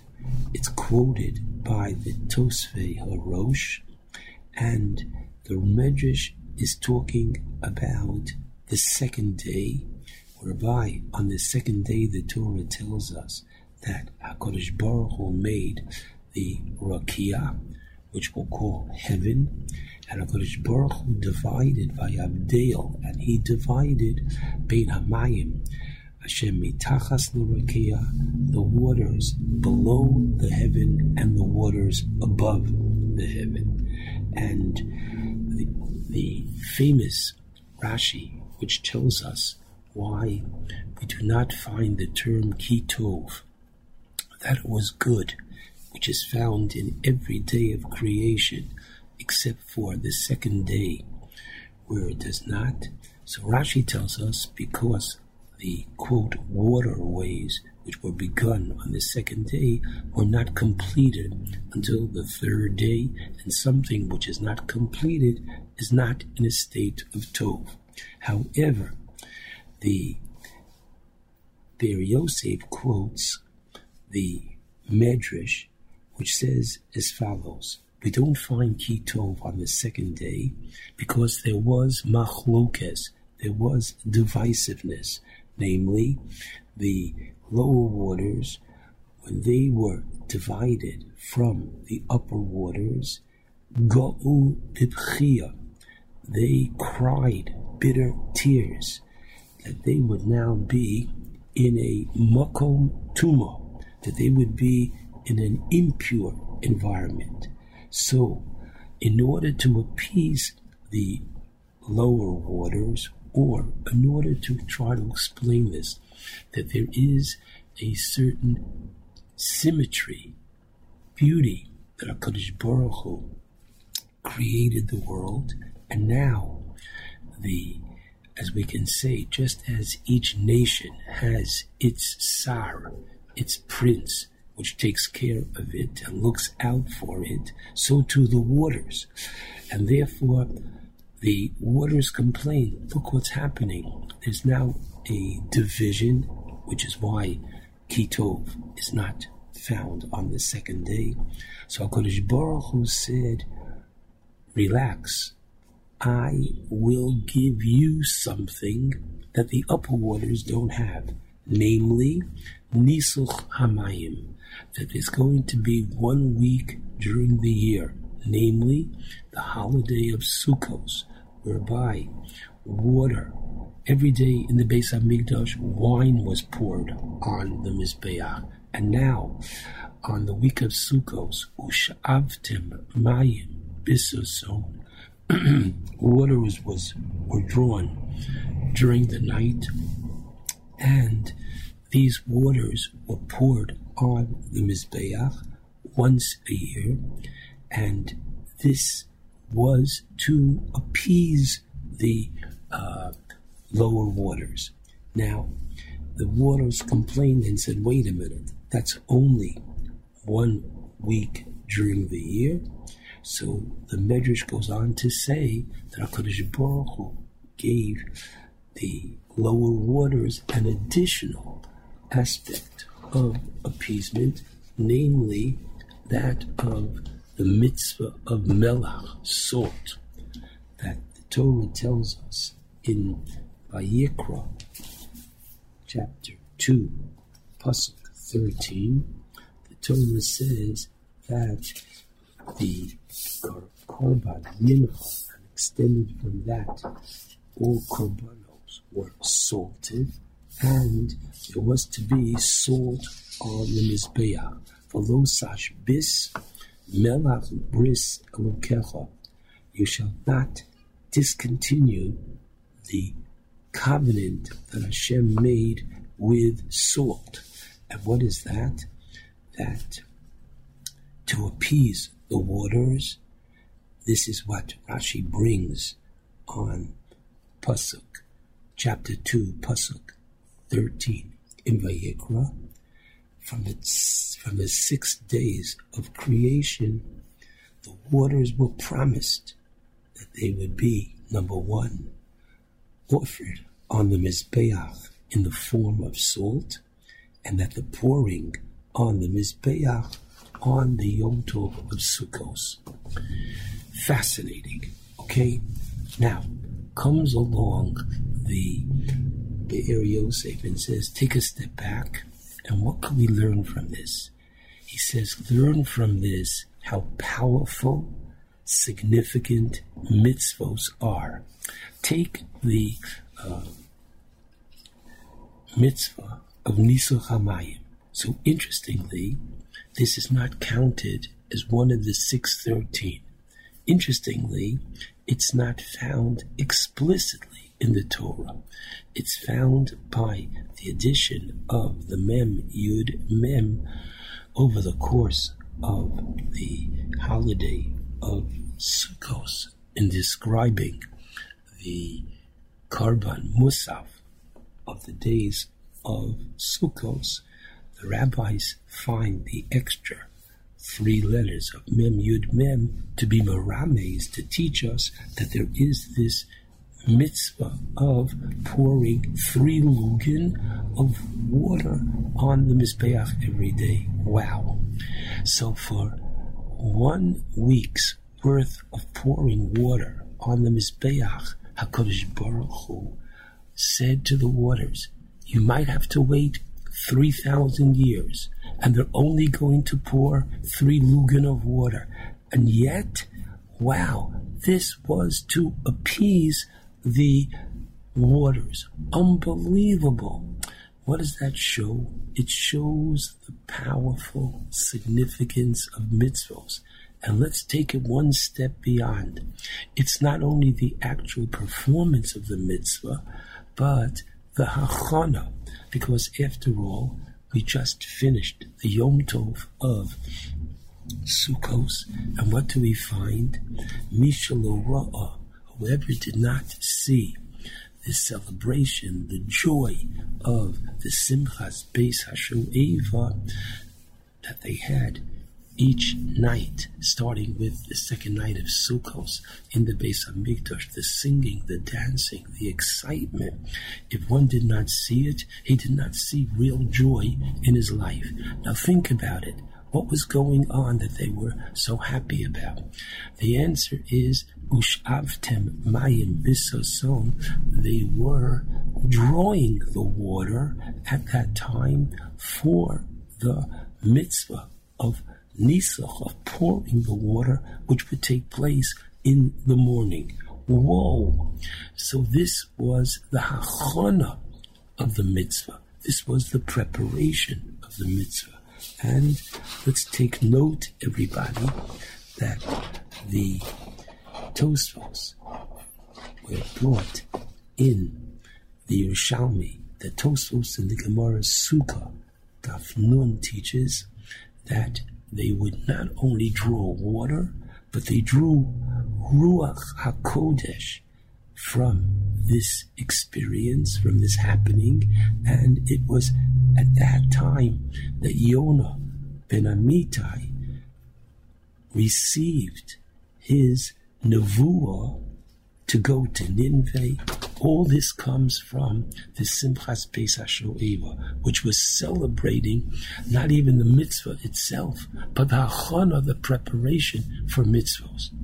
So I'd like to suggest, in the name of the Be'er Yosef, that Parshas Bereishis, while it only has one mitzvah of Pru'avu, is really teaching us how significant, how exciting, how important each mitzvah and the preparation of each mitzvah is.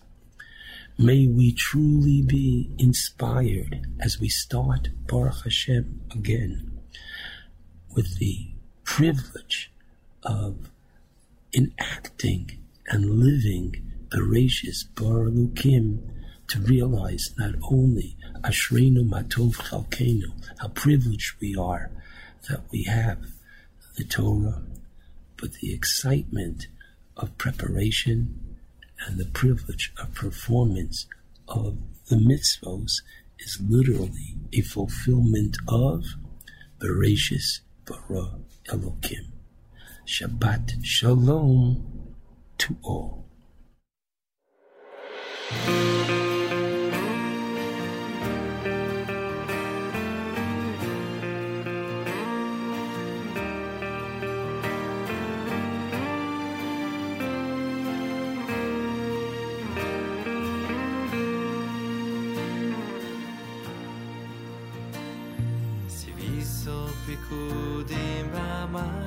sein nay shavas un moyed mish ma bakhash nay lar ich le fon ay mas its vi ar um kho shavas shavas men um kho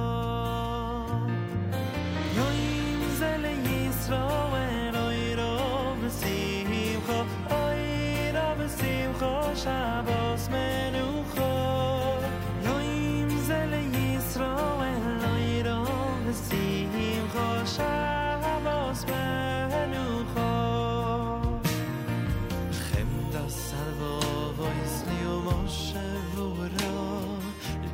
shoyz ni khovoyz ne shomoy seira.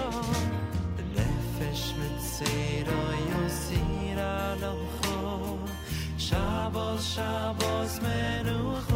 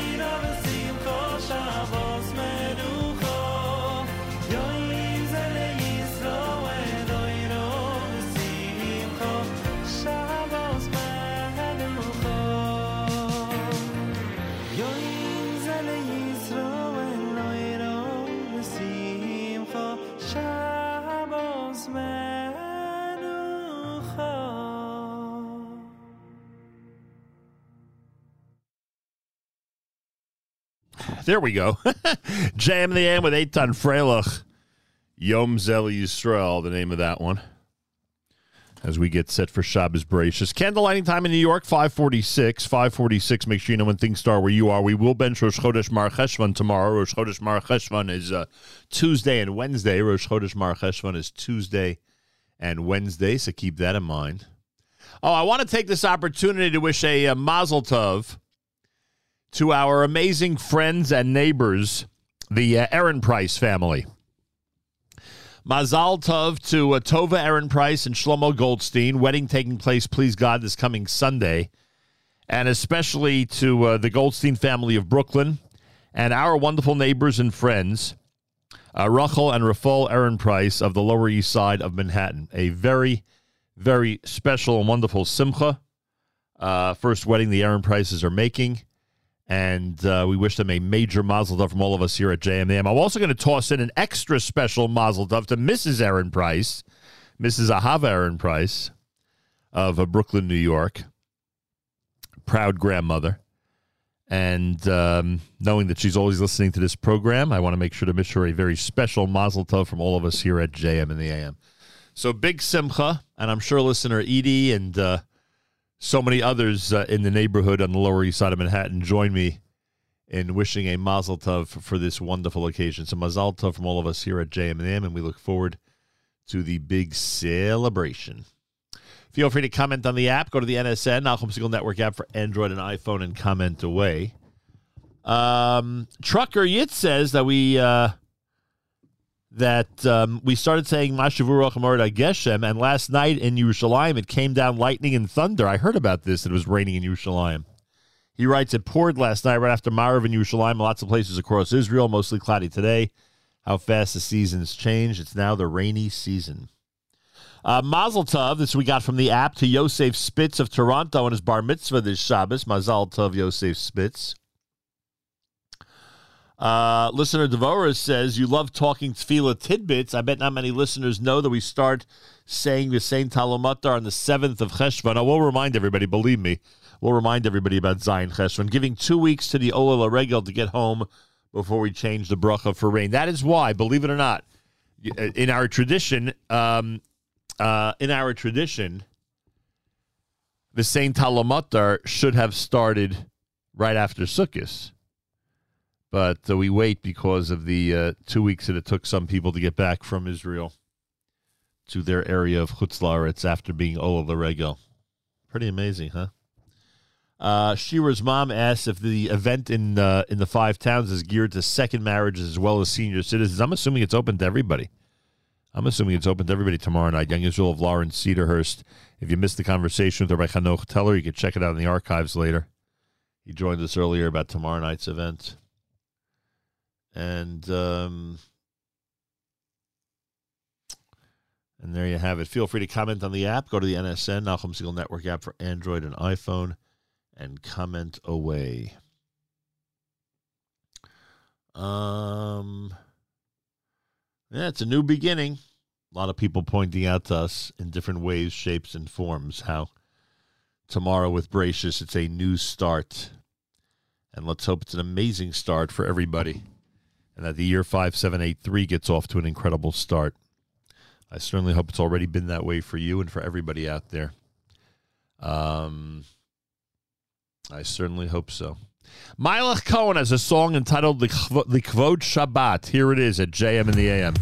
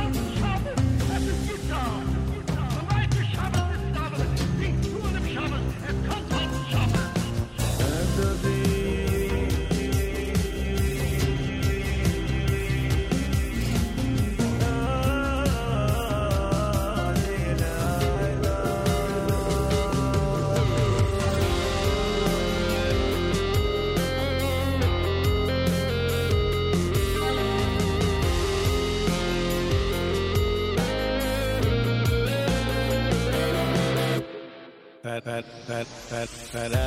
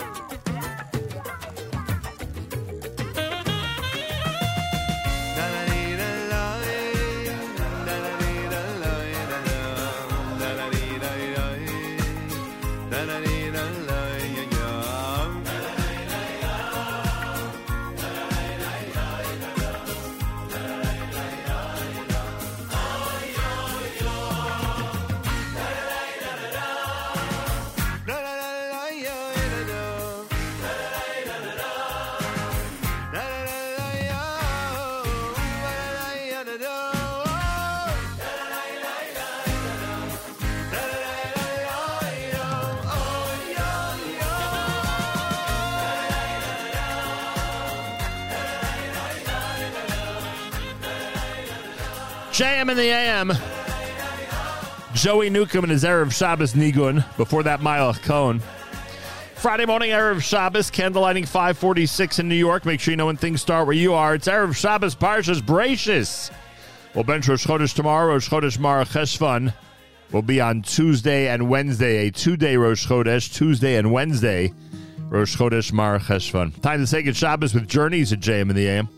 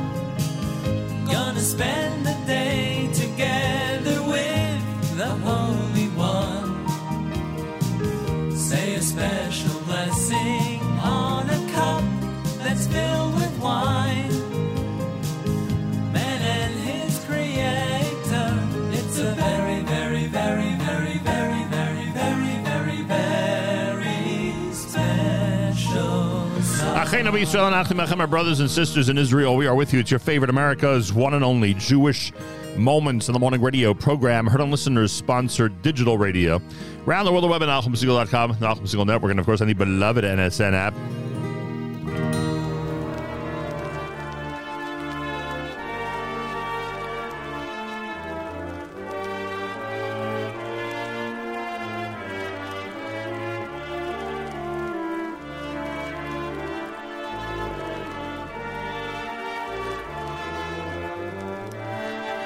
wraps up an amazing day and an incredible, well, not an amazing day, but an amazing morning and an incredible week here at JMM. Thanks so much, everybody, for tuning in.